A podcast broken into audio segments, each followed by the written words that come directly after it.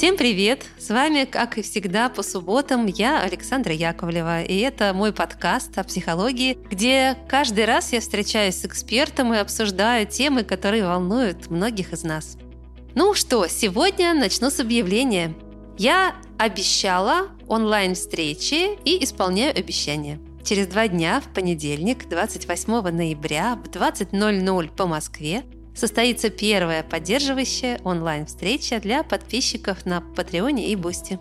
У меня в планах познакомиться с вами, поделиться мнениями и мыслями, выслушать ваши мнения и мысли и, конечно, лучше узнать друг друга. Встреча будет длиться около часа, может быть больше. Посмотрим, как пойдет.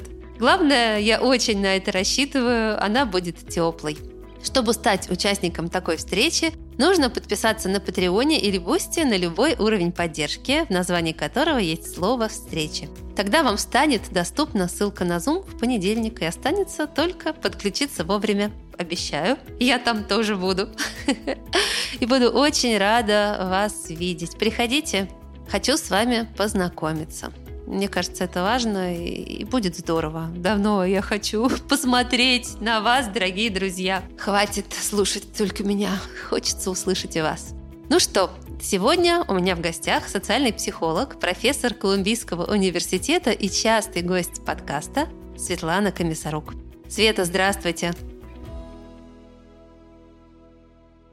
Здравствуйте. Очень рада я вас слышать и видеть. Говорим мы по Зуму. Я всем напоминаю, что Светлана живет и работает в Нью-Йорке. Между нами целый океан. Но проблемы у нас обычные, человеческие. И говорить мы сегодня будем об обиде. Почему обида так как-то плотно вшита в наш культурный код и что она с нами делает? Обида — это такая большая тема, которую постоянно затрагивают и мои клиенты, и люди в группе, и просто знакомые, близкие, что это просто, знаете, такая тема отдельной книги. Я даже созреваю, может быть, когда-нибудь это все укомплектовать в какое-то отдельное такое пособие, потому что это просто такой бич, который торчит между людьми, и мы совершенно ничего продуктивного из этого не получаем и продолжаем наступать на те же грабли и обижаться, обижаться, обижаться.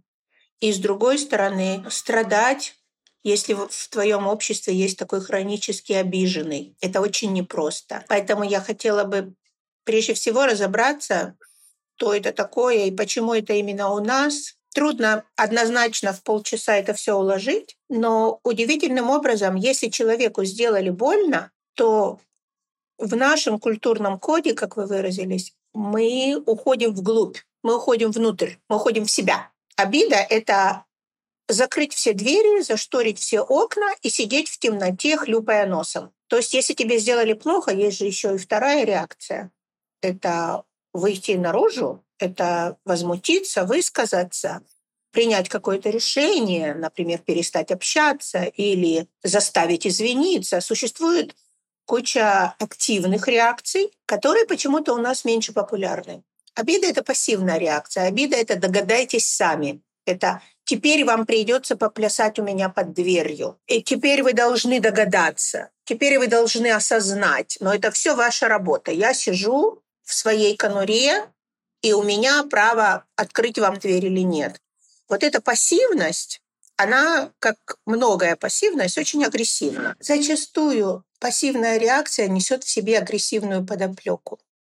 Я такой несчастный, пусть тебе будет стыдно. Или я такой бедненький, тебе должно быть неудобно мне отказать. Или посмотри, как ты виноват, поэтому ты теперь делай то, что я тебя прошу делать. То есть вот такой пассивно-агрессивный подход к конфликту, он э, намного менее прямолинейный, он намного менее продуктивный, и он засасывает. Ты сидишь в этой своей коморке с закрытыми окнами и закрытой дверью, или там ты залез в бутылку, и теперь к тебе должны достучаться. И здесь у человека, который живет с хронически обиженным, есть две тактики. Одна — пытаться понять, стучать, извиняться. Вторая — не обращать внимания. Потому что если этот человек хронически обижается, то ты знаешь, что ну подуется и придет. И тогда у обидчика получается такая абсолютная девальвация эмоций. Что, оказывается, вам все равно? Я вот так вот здесь обижена, вам все равно? То есть это не продуктивность, она двусторонняя. Твой обидчик так и не поймет, почему ты обижен, и перестанет к тебе приходить, если ты это делаешь хронически. И здесь нужно хорошо разобраться с двух сторон. Тут даже, знаете, если подумать, есть третья сторона. Я бы хотела этот разговор построить с трех сторон. Первая сторона — это человек, который обижен. Вторая сторона — это человек, которого объявили обидчиком. И третья сторона — свидетели. И, наверное, самое простое — начать со свидетелей. Не дай вам Бог быть свидетелем ссоры близких, потому что своим присутствием вы усугубляете все в несколько раз. Вы как тот огромный прожектор, который ставит их теперь на сцену. И обидчик будет намного больше обижаться, обидчик будет намного больше с восклицательным знаком цитироваться, на него намного легче обижаться, если кто-то рядом, я имела в виду. Обидчик будет таким ужасным чудищем, потому что есть еще и свидетели, у которых на глазах... Вот. Но ты же видишь, как, как вот, вот мне делают больно. Ну ты же, ты же смотришь, ты же слышишь. Да, все акценты становятся намного больше. А с другой стороны, человек, который обижает, тоже в ловушке, потому что на глазах у свидетелей что-то происходит, из него делают монстра, и он не понимает, и поэтому, как правило, начинает топтаться именно там, где больше всего не надо топтаться. И эта ситуация или объяснять, или оправдывать себя, и эта ситуация выходит из-под контроля. Точно так же, как и мириться нужно наедине, также и ссориться нужно наедине. Поэтому если среди нас есть свидетели, я вам советую как можно быстрее из этой роли выйти. Если вы видите, что какой-то хронический обидчик заводится, лучше вам в этот момент исчезнуть. И, конечно, симметричный совет — не быть э, посредником. Не надо людей мирить. Нельзя лезть между обиженным и обидчиком и объяснять каждому, почему им нужно помириться, потому что происходит искажение, и при всем при том, как много вы хотите сделать правильного, вы делаете все, исходя из своих соображений, из того, как вы понимаете, из того, как вы выбрали слова. И вы, как правило, делаете все только еще более запущенным.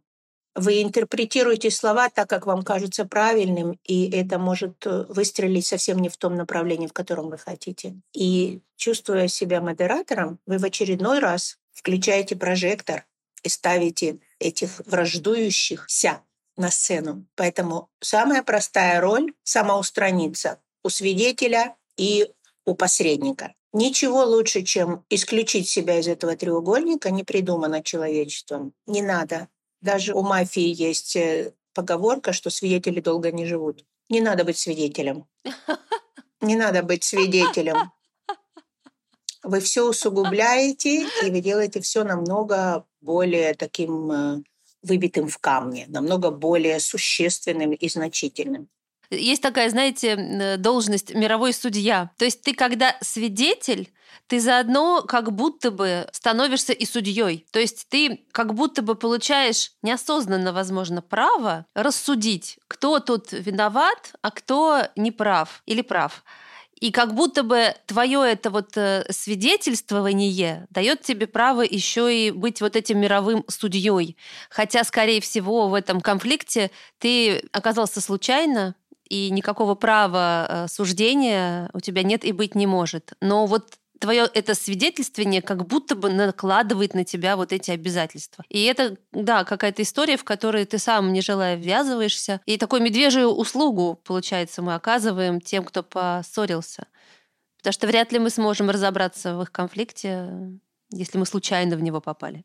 Во-первых, в этом конфликте абсолютно точно нет одной правой стороны и одной плохой стороны. Как правило, там есть над чем подумать. Второе, многие не только неосознанно вовлекаются в эту роль третейского судьи, но и уверены, что у них получится. Они из добровольных соображений думают, что им со стороны виднее, и нужно только найти правильные слова. И вот я вас всех сейчас научу, как правильно помириться. И это тоже иллюзия, потому что очень часто в таких ситуациях то, что видно со стороны, совершенно не соответствует тому, что происходит между двумя людьми. Может быть, конфликт затяжной, может быть, это последняя капля, может быть, это только внешне проявляется именно эта обида, а на самом деле там глубже. Очень тяжело разобраться в отношениях, которые хронические. Поэтому человеку, который появляется все наладить и починить в какой-то конкретной точке, совершенно не видно, что это звено какой-то длинной цепи. В общем, самый простой и самый важный совет свидетелям как можно быстрее исчезнуть и не лезть э, мирить. Даже если к вам обращаются. Особенно если к вам обращаются, потому что никто не обращается к вам рассудить объективно, и никто не знает, что такое объективно. К вам обращаются стать на их сторону, сознательно или подсознательно, и это никогда никому ничего хорошего не приносило. Теперь из этого треугольника мы вычеркнули посредника и свидетеля, остаются двое. Тот, кто, как правило, хронически обижается, и тот, кому трудно найти другую реакцию, когда ему сделали плохо, и он идет по проторенной дорожке. Вместо того, чтобы сразу здесь же на месте сказать, что мне это неприятно, или любой другой ответ, который мгновенно прекращает эту длинную ссору, которая назревает, Человек уходит в себя и начинает дуться. Это его способ выразить свое недовольство. Это не потому, что он манипулятор. Конечно, среди обиженных есть и манипуляторы, но мы сейчас не о них. Мы говорим об обычных людях, которые не знают, как иначе реагировать на то, что им сделали плохо. У них нет с детства выработанной ассертивности, возможности постоять за себя, возможности спокойно обозначить границы, и поэтому они уходят в молчанку. Они уходят в пассивный способ выражения недовольства. А что такое ассертивность? Поясните, пожалуйста. Ассертивность – это умение спокойно стоять на своей точке зрения, не впадая в агрессию. Угу. То есть не переходя на личности и не нападая, спокойно сказать, что мне это очень неприятно, давай это прекратим. Или ты в который раз уже говоришь о том, что я то-то и то-то, меня это задевает. То есть очень важно закрыть этот гештальт, как говорят, закрыть эту тему сразу. Если у меня получается в тот момент, когда меня обижают, остановить, вплоть до того, что физически исчезнуть, просто выйти, сказать, что мне не нравится, и выйти, то можно не обижаться, можно не разрезать в бутылку, можно не сидеть часами и дуться, можно не ждать, что к тебе приползут или начнут стучать. Можно это прекратить сразу. Но если у меня не хватает привычки, смелости, умения, скиллов каких-то это сделать сразу, я ухожу в себя. И чем дольше длится моя обида, тем она существеннее. Нашему человеческому мозгу свойственно накручивать. То есть чем больше ко мне не идут, тем больше я нанизываю на ниточку не только этот случай, но и все предыдущие прегрешения. Чем дольше длится обида, тем мне обиднее. Это такой само завершающий круг, который все время идет по нарастающей, по нарастающей, по спирали. Круг саморазрушения, я бы сказала. Чем дольше длится, тем обидней. Если у вас получается остановиться немедленно, это самое лучшее. Потому что в обиде есть неожиданный момент несоответствия ожиданиям. Человек неожиданно говорит совсем не то, что ты ожидал. Или человек неожиданно оценивает что-то не так, как тебе кажется правильным человек неожиданно приходит совсем не так, как ты хотел, чтобы он пришел. Дарит совсем не то, что ты хотел. Делает что-то не то. Да. Делает да, что-то да. не то. И к этому неожиданному несоответствию тому, как вы считаете правильным, есть два подхода. И оба они совершенно не обязаны заканчиваться обидой. Первый, самый простой, несоответствие ожиданиям, человек понятия не имел, что ты ожидаешь. То есть у тебя в голове существует план, и совершенно четко обозначено, как человек должен себя вести, а этот человек понятия не имеет. В этом случае обижаться бесполезно, потому что он не виноват, он не знал, чего ты ожидаешь. В этом случае как раз тебе поможет твоя ассертивность объяснить русским языком, что я ожидал то-то и то-то, получил то-то и то-то, мне неприятно, давай в следующий раз не так. Это наиболее простой вариант. Это искреннее незнание, что для тебя это сюрприз и что ты совершенно не этого ожидал. Здесь обижаться бесполезно, потому что здесь нет виноватого, здесь только несоответствие ожиданий, здесь нужно разговаривать. Второй вариант. В который раз человек делает что-то, что не соответствует твоим ожиданиям. В который раз человек делает тебе больно, в который раз человек не приходит, где тебе важно, в который человек тебе приносит то, что ты совершенно не хочешь, в который раз человек говорит то, что тебе обидно слышать. То есть здесь несоответствие ожиданиям, которые много раз проговорены. Здесь тоже непонятно, чем поможет то, что ты обидишься. Чем поможет, что ты в сотый раз отреагируешь на его автопилот своим автопилотом. Если это не срабатывало раньше, то почему ты думаешь, что это сработает сейчас? Единственное, что из этого произойдет, ты уйдешь в свою эту пресловутую коморку, закроешься, и там будешь нанизывать себе на нитку все предыдущие несоответствия ожидания, все предыдущие обиды, и в конце концов как-то из этой бутылки тебе придется вылезать. Причем очень неудобно спиной из узкого горлышка. Залезать в бутылку намного легче, чем вылезать из нее. Да, это правда. Поэтому здесь тоже важно понять для себя, если ты много раз это говорила, человек продолжает не соответствовать твоим ожиданиям, то реакция, которая была раньше, явно не срабатывает. Зачем ее опять повторять? Если ты будешь искать ключи под фонарем, потому что там светлее, а потерял ты их не под фонарем, то ты их никогда там не найдешь, сколько бы ты под этот фонарь не ходил. Их там все равно нет. Поэтому если ты в сотый раз обижаешься за то, что люди не сделали так, как ты хочешь, то они не перестанут это делать. Ведь это же уже много раз было. Поэтому здесь вывод совершенно не обида. Здесь вывод намного более глобальный. Как показать, что тебе это не нравится? Какими словами это обсуждать? Какие шаги предпринять? Так, и какие, и как? Уж Очень точно, интересно. уж точно не идти опять под фонарь, искать ключ, которого там никогда не было и нет. Да, ну смотрите, значит, под фонарем светло, и думаешь, может, что-нибудь все-таки там найду. Ну, не ключ, а что-нибудь еще полезное. А там, где я потерял ключи, ну, то есть то, где закопана обида, там явно темно, неприятно, и туда мне не хочется. И, значит, я должен научиться вот в эту темноту погрузиться, там найти источник света. Это как?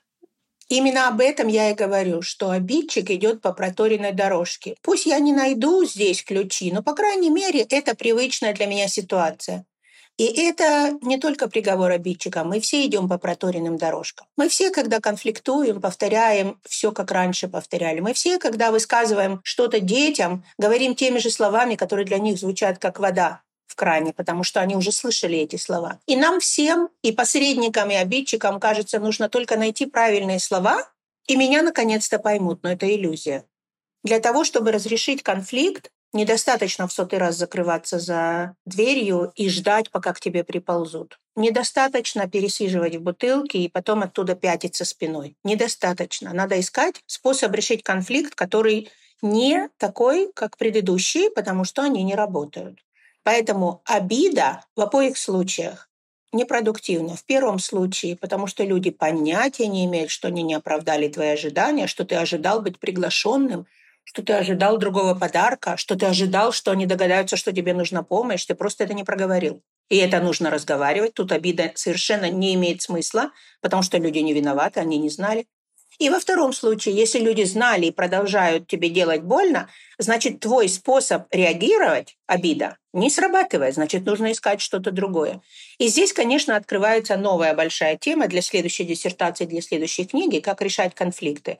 Если сказать об этом в двух словах, то решение конфликтов должно начинаться прежде всего с очень главного, очень важного умения становиться на сторону другого. Это то, что у Пьеже было в гениальном его этом эксперименте, который назывался perspective thinking. Умение взять сторону другого, понять, что другому видно.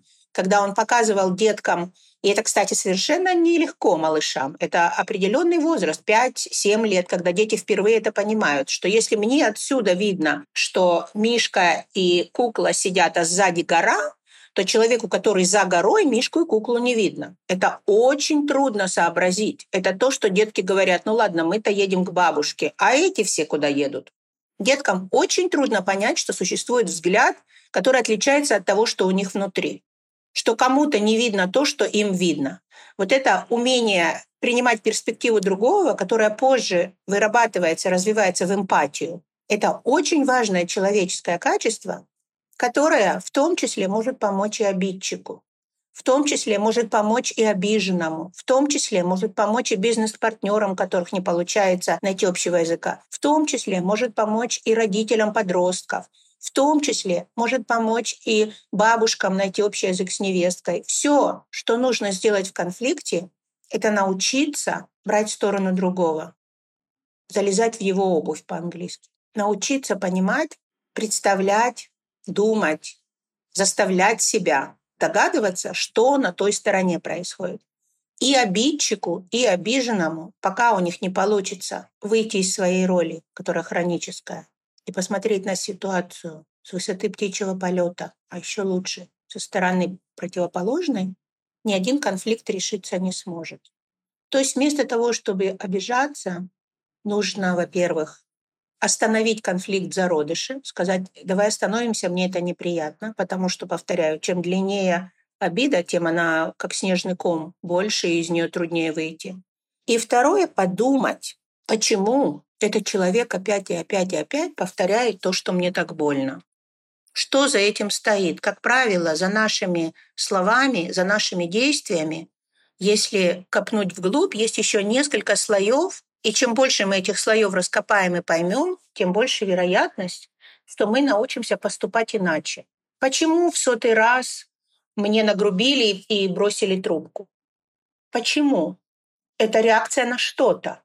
Что такое в моих действиях или в моих словах? Если бы я была на месте этого человека, и если бы вот мне так говорили, бросила бы я трубку, а если бы не бросила, то что бы я чувствовала? А если бы я это чувствовала, как бы я себя повела? То есть вот такой научный подход без личности, без эмоций, стать на сторону другого помогает намного больше.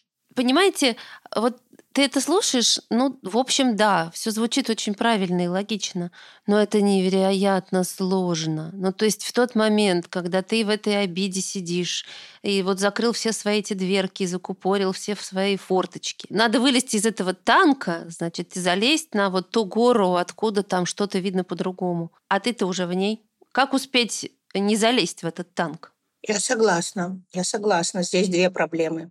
Первое – остановиться до того, как ты уже обижен, найти поворот, который не хронический, который не протоптанная дорожка. И второй – когда ты уже внутри, пытаться посмотреть на ситуацию другими глазами. Это очень непросто. Если ты уже в этом танке, если ты уже в бутылке, ты уже сделал выбор. Ты уже занят только собой. Ты уже смотришь только со своей стороны. У тебя уже нет обзора. Ты уже внутри. Ты из своей обиды ушел внутрь. Поэтому, когда ты уже ушел внутрь, уже ничего не произойдет. Ты уже выбрал и в сотый раз наступаешь на грабли, и неминуемо эти грабли опять летят тебе по лбу, и ты совершенно ничего нового не изменил. Поэтому, как вы правильно замечаете, когда ты уже в этой коморке, уже поздно. Уже брать сторону другого и пытаться разобраться поздно. Поэтому так неловко через какое-то время начинать пятиться из этой бутылки и делать вид, что ничего не произошло, и выбирать, когда ты вдруг начнешь разговаривать, и когда ты вдруг начнешь здороваться, или когда ты будешь делать вид, что ничего не произошло, или как тебе теперь разговаривать, нахмурившись, или как тебе теперь не встречаться, или что тебе теперь не идти за стол. Все выходы из коморки, в которую вы себя заточили, ужасно неприятные и ужасно неловкие. Поэтому если у вас хватит ума, терпения и силы воли туда не заскакивать, хлопая дверью, это уже большой плюс. Если у вас получилось не идти по проторенной дорожке и не обижаться в сотый раз, вот там есть ниша, в которой можно пробовать поступать иначе. Как же себя остановить? Самое простое, то, что я всегда советую, парадоксальное, это вместо слезной жалости к себе использовать юмор. Это непросто, но это разряжает обстановку мгновенно. То есть ну вот, ты сейчас опять хочешь, чтобы я обиделась, и мы с тобой не разговаривали. Ты же знаешь, какое у меня распухшее чувство обиды. Ну зачем ты на него давишь? Или, ну вот, ты опять хочешь, чтобы твоя драма Квин сейчас начала здесь истерику. То есть над собой посмеяться так, чтобы снять напряжение. Или, о-о, я ухожу, иначе здесь прольется чья-то кровь какой-то такой вариант, который снижает градус и который дает вам намного более элегантный и простой способ отступить не засовывая голову в это горлышко бутылки. Или я сейчас так злюсь, что я готов убить всех. Лучше я сейчас уйду от вас, чтобы здесь не было коллег. Найти вариант, при котором ты обозначаешь свои чувства и исчезаешь. исчезаешь вообще, чтобы никто от тебя не ждал реакции. Потому что твоя автопилотная реакция непродуктивна. Она никогда тебя не приведет к тому, что ты хочешь. Давайте теперь поговорим о виновнике торжества. Вот, вот, о том, кто, про него я и о хотела. Том, кто, да, да, да, о том, кто как медведь топчется и обижает, обижает и топчется, и не понимает, и говорит, а что я такого сказал? Или там, о, Господи, опять. Если вы живете с обиженным, если вы живете с человеком, который хронически обидчивый, прежде всего, мне вас очень жаль. Во-вторых, вы же зачем-то с ним живете.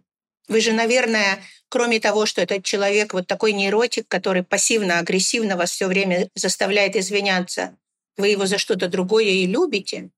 Поэтому если вы до сих пор живете с этим человеком, улучшите качество.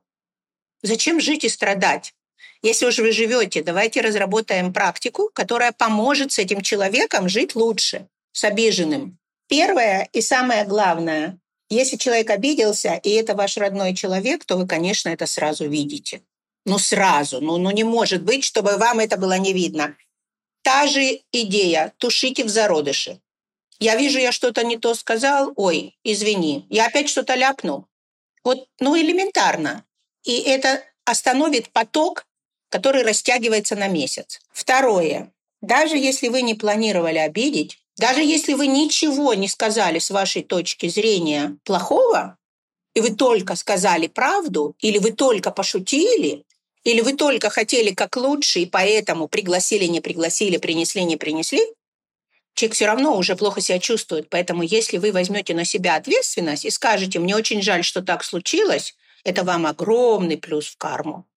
Это не значит, что вы плохой, это значит, что вы человек хороший. Потому что хорошие люди, даже если случайно наступают на ногу, понимают, что прохожему больно и нужно извиниться. Не извините, я такой косолапый, а извините, что вам больно, я нечаянно. Поэтому первое, что нужно сделать, когда ты видишь, что родному человеку, какой бы он ни был хронически обиженный, плохо, скажи, что тебе жаль.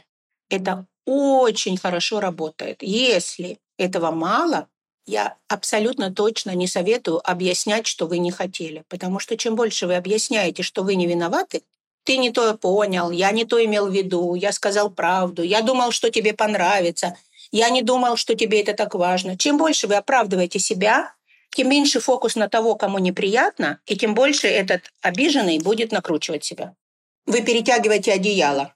Ты плохой. Нет, я хороший. Ты плохой. Нет, я хороший. Это ничего не поможет. Поэтому уже человеку плохо, уже вы что-то ляпнули или сделали, неважно, случайно, осознанно, планировали, хотели как лучше.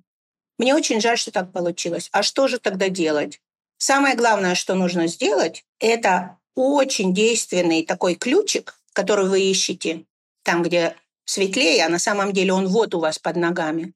Спросить, что я могу сделать, чтобы ты перестал обижаться?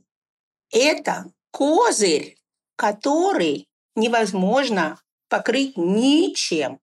Если у человека нет ответа, если человек говорит «нет, теперь все», ваша совесть абсолютно чистая, и вы сделали все. Теперь ему придется пятиться из этой бутылки и притворяться, что ничего не произошло. Но чаще всего вы настолько сражаетесь своим благородством в этом вопросе, что человек перестает обижаться. Чаще всего так происходит, потому что это открытый, очень добрый и очень отзывчивый вариант. Я вижу, что тебе плохо, я готов тебе что-то сделать, чтобы ты перестал обижаться. Намного действеннее. Повторяю, бесполезно объяснять, почему вы правы и почему вы хотели как лучше. Бесполезно. Когда человеку плохо, он этого не слышит. Он слышит это просто как возражение, как обесценивание. Да на самом деле тебе неплохо. Да на самом деле я хороший. То есть первое, признать. Я вижу, что тебе плохо, мне жаль. Второе, что я могу сделать? Что я могу сделать для тебя? Как я могу заслужить твое прощение? Ну, спросите, ну не отвалится от вас. Ну, спросите, посмотрите, насколько это хорошо работает.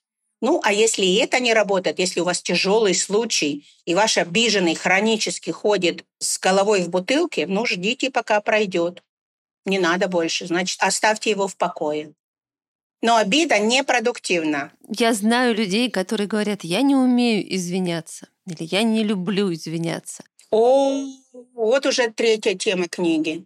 Ну, они есть. И они мало того, они знают, что они могут обижать, и они прямо готовы признавать и не стесняются этого, говорят, я не люблю извиняться. Я не умею извиняться.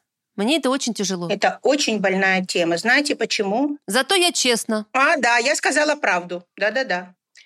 Да, я сказала правду. Я извиняться не умею. Поэтому это правда, вот это так. Вот прими меня, какой я есть. Вот, вот, вот. Саша, знаете, что вот все, что вы сейчас сказали, все накладывается на одну и ту же систему ценностей. Или ноль, или сто. Или хороший, или плохой. Или я такой, как есть, или меня у тебя не будет. То есть вообще нет полутонов. Вообще нет полутонов. То есть извиниться, признать себя плохим, значит я ноль. Не извиняться, не признавать себя плохим, значит я сто. Это же совершенно черно-белое такое подростковое, нелепое восприятие мира, в котором мы застыли, как муха в янтаре. Но мы же уже взрослые, но мы же уже должны хорошо понимать, что между хорошей и плохой есть куча оттенков. Сегодня хороший, вчера налажал. Послезавтра был героем. После-послезавтра сделал больно. Ну что, мы же все живые люди. Если я извиняюсь, то я хороший, потому что я смог, потому что я подумал не о себе, а о том, кому плохо. За это меня больше уважать надо, а не меньше. Извиняться – это перечеркивать свою личность как порядочную. Но это максимализм, который ну, никого не украшает, даже подростков. Нельзя быть таким максималистом. Если я сегодня получил не пятерку, а тройку, то я двоечник, и мои родители меня не будут любить. Ну, мы же уже не там. Мы же уже взрослые. И тройка иногда бывает, и лень иногда бывает, и окурок мы мимо урны иногда швыряем. Ну что? Если я говорю... В общем, ничего. Вот, если я говорю «упс», извините, то от меня не убудет. А если это приносит успокоение моему близкому и останавливает этот длинный-длинный виток гонки вооружений, ну почему нет? Умение извиняться – это очень трудный навык, если его приобретать во взрослом возрасте, но это навык, который облегчает жизнь и вам, и другим. Света, у меня четвертая глава. Умение принять извинения. Вот человек говорит, ну ладно, ну прости меня, ну я виноват. И тут, значит, в ответ, ну не знаю, ну ладно, или, или длинное перечисление, в чем именно ты виноват. Как правильно извинения да, принять. Да. Потому что многие этого тоже не умеют. Свет, но ну везде спотыкаемся. Ну Абсолютно везде. точно. Это точно, это точно. В нашем культурном коде прошито «пан или пропал», «ты начальник, я дурак», «все или ничего», «черное или белое». Поэтому если ты извинился, ха, вот ты у меня где теперь? Теперь я над тобой начальник. Раньше я был обижен и унижен, и теперь я буду решать. Осознал, что ты не прав. Вот мой праздник. Да, поэтому если ты так реагируешь на извинения, то, конечно, к тебе больше никто не придет извиняться. Ну и сиди в своей этой бутылке. Конечно, даже если извинение звучит совсем не так, как ты хотел бы, скажи спасибо. Скажи спасибо, скажи спасибо, мне важно. Значит, мы уже в мире? Нет еще, мне еще нужно время, но я очень ценю. Повторять человеку, в чем он в сотый раз перед тобой виноват, это идти на новый виток гонки вооружений. Это опять еще дальше залезать в это горлышко бутылки. Если ты реагируешь на попытки извиниться таким образом, к тебе никто в ближайшее время с извинениями больше не придет. Ну и что ты добился? За эту минуту славы, когда ты что-то решаешь, ты теряешь вариант помириться. Зачем жить на минном поле и без конца ходить по автопилотам, которые вас отдаляют и раздражают? Зачем? Зачем тогда это все? Ну, живите отдельно тогда. Зачем? Зачем делать больно? Поэтому если вам не в той форме, не тем образом, но выразили извинения, выразили сожаление, попросили прощения, скажите спасибо, я ценю. Спасибо, мне это важно. Потому что все, что мы поощряем в близких, они будут повторять. все, что мы реагируем негативно, они исключат из своего рациона. Зачем я буду извиняться, если она в сотый раз начинает перечислять, как именно я плохая? Ну, я больше не буду приходить. Подкрепляйте то, что вас устраивает, и не подкрепляйте то, что вас не устраивает. Если человек пришел и извинился, подкрепите, скажите спасибо, мне важно. Даже если это совсем не так, как вам нужно. Если вам этого недостаточно, скажите, но я еще пока не могу, дай мне время. Это честно. Потому что проблема-то во мне, я еще не могу простить. Я еще не могу вылезти из своей бутылки. Дай мне время, но, по крайней мере, я ценю первый шаг. Ну и, конечно, обидчику, которому хронически повторяют, что этого недостаточно, и он должен продолжать танцевать и ходить на цыпочках и просить прощения, очень легко отбить вообще желание общаться. Этот человек просто научится тупо закрывать на все глаза и не обращать внимания, и даже не вникать. На что в этот раз обиделся? Ой, все. Окей, все. И эти отношения заходят в тупик, когда один хронически живет в бутылке, а второй хронически становится таким толстокожим медведем, который и не выбирает, наступать на ноги или нет. Все равно хронически виноват, черт с ним. И это, конечно, путь в никуда. Это путь в отношениях, где люди все время ругаются и все время либо молчат, либо огрызаются. Но мы знаем такие семьи, мы знаем такие браки, мы знаем такие отношения между родителями и детьми, мы знаем такие отношения в бизнесе, но это совершенно ужасное существование, когда человек хронически в негативном состоянии. В этом ничего хорошего нет. Поэтому для тех, кого это устраивает, конечно, ни один из вариантов, которые мы сейчас обсуждали, не подходит. Но я думаю, что это нездоровые отношения. Я говорю о тех, кому это мешает. Ну, у нас с вами глав уже целых четыре, да. Мне кажется, на сегодня вполне хватит для того, чтобы дальше пойти писать книгу. Или переваривать то, что услышали. Спасибо вам большое, Свет, за интереснейшую беседу. Есть о чем подумать. Прямо можно с блокнотиком сидеть и выписывать. Самое главное, если сказать в двух словах, самое главное, обида – это непродуктивно. Ищите способ не обижаться, не обижать, не лезть чинить то, что чужие поломали. Это плохо. Ищите альтернативные варианты. Все, все причастные к этому Всё. треугольнику. Все, все, все услышали, все поняли, все записали. И не обижайтесь. Только для тех учеников с тетрадочкой, которым это мешает. Те, которые считают, что я обижался и буду обижаться, или те, которые считают, что я говорил правду и буду, потому что я такой, какой я есть, им, конечно, наша беседа не нужна, и они уже давно ее выключили. Так что говорим только о тех, кому это мешает. Ладно, Света, я еще пятую главу озвучу, но мы ее в следующий раз разберем. Э, Я подумала, что вот мы начали с культурного кода, и это для целой главы разговор, что все-таки в нас же с детства это монтируют, потому что я вспомнила чудесную детскую, вот эту, не знаю, как-то считалочка, поговорочка. Ты мне больше не подружка, ты мне больше не дружок, не играй в мои игрушки и не писай в мой горшок. Это же вот уже начинается. Пятая глава. Так и есть. Это пятая глава. Именно об этом. Именно об этом. Я тебя больше не люблю, ты плохая девочка. Вот если ты в детстве это услышала, то ты так и выучила, что или я хороший и меня любят, или все пропало. Ну как же я теперь буду признавать свою вину? А вдруг меня любить не будут? Короче, в пятой главе мы будем говорить о том, как не воспитывать друг в друге вот такие ложные Абсолютно. ценности, потому что потом они всем нам очень портят жизнь. Абсолютно. Оставайтесь с нами и ждите следующую главу. Будем писать. Свет, спасибо вам еще раз. Спасибо вам. Напоминаю, что с нами была Светлана Комиссарук, социальный психолог, профессор Колумбийского университета. И мы говорили об обиде, обидах, обидчиках, обиженных и, в общем, иже с ними. Вот, ну, настроение у меня хорошее, надеюсь, обид будет в жизни меньше. Пусть у всех их будет меньше. Спасибо большое, что слушали наш подкаст.